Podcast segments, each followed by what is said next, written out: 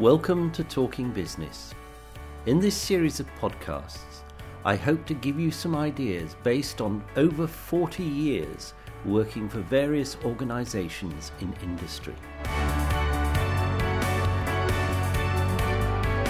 In Series 1 of Talking Business, we're going to look at your big project, avoiding the mistakes of others.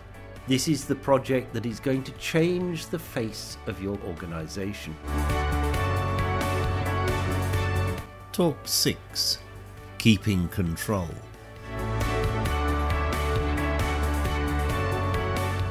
Remember your best practice program? By now, you're probably getting sick of me asking about it. It is the reason for the project that you're planning. Remember, it's providing the definition of what is needed to facilitate best practice. And it is essential that we keep to that definition in everything we do.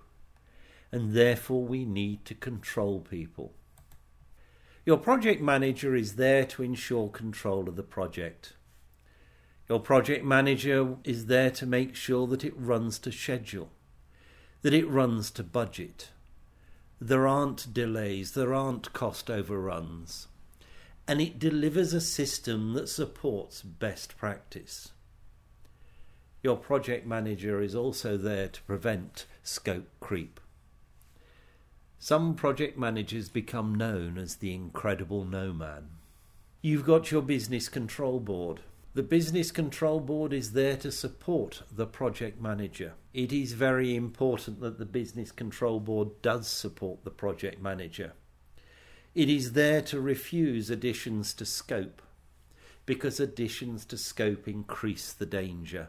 Additions to scope increase the cost. Additions to scope will make you late. Additions to scope can end up in you never delivering.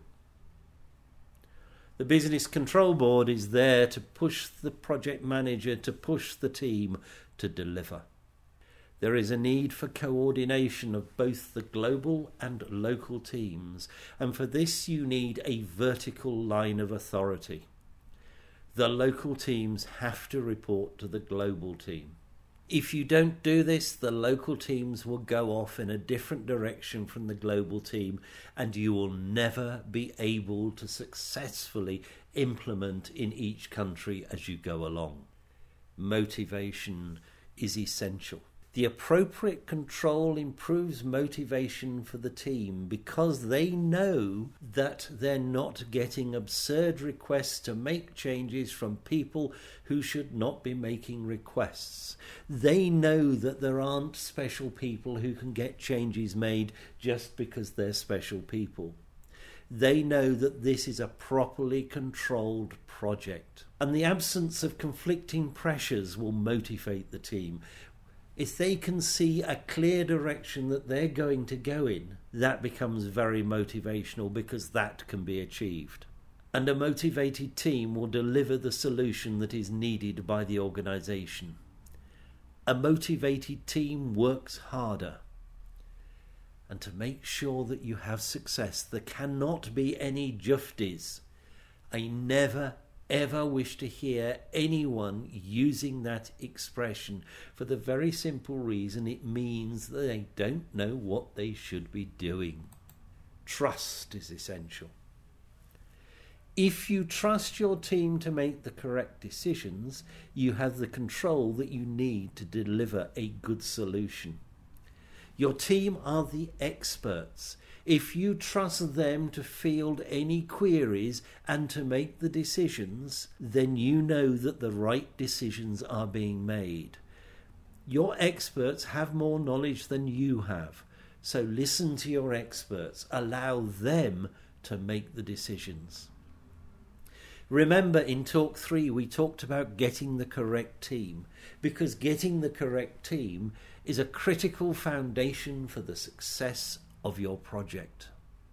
If I look at SAP for OTC systems 1996 to 1998 for a global chemical company, some of the th- reasons that this was such a successful project were that there was tight control over what was being delivered from day one. Also, the team working on the project on a day to day basis knew that they had the support of the project control board. They were there, seen as experts, and expected to make the day to day decisions as to how things were delivered without interference from above. That was a very successful project. As part of your control, you must ensure that you're not into experimenting. It's not a test bed. This system is there to support your best practice program. So we don't want untried development methodologies being used as an experiment in this project, things that people don't know, they've never tried, and it might produce an improvement. It usually doesn't. We don't want untried software solutions. We don't want untried hardware solutions. They're going to add to your costs, they're going to delay your project, and possibly you're going to come up with a solution that is suboptimal.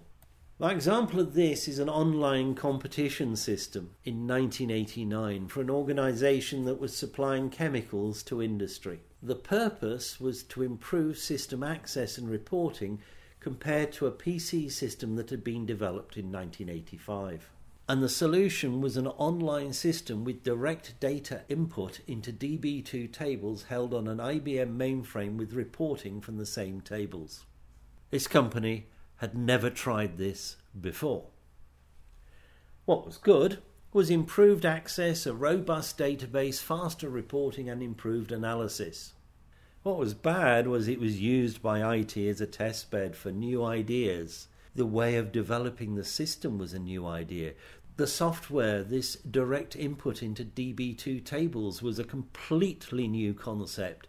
Some of the processes used in developing the software, they were all new. And the budget of 250 days had an overrun of 1,479 days. There was weak IT project management and weak business control. And the new system highlighted slovenly data entry by some staff. But what I would say was that the result did work. It was a greater improvement on the PC system. But if we hadn't had so many new additional things, we might have delivered it near to budget and on time. Talking Business is produced by the Mr. T Podcast Studio in association with SFRD Services Limited. Thank you for listening. The next episode will be in two weeks' time.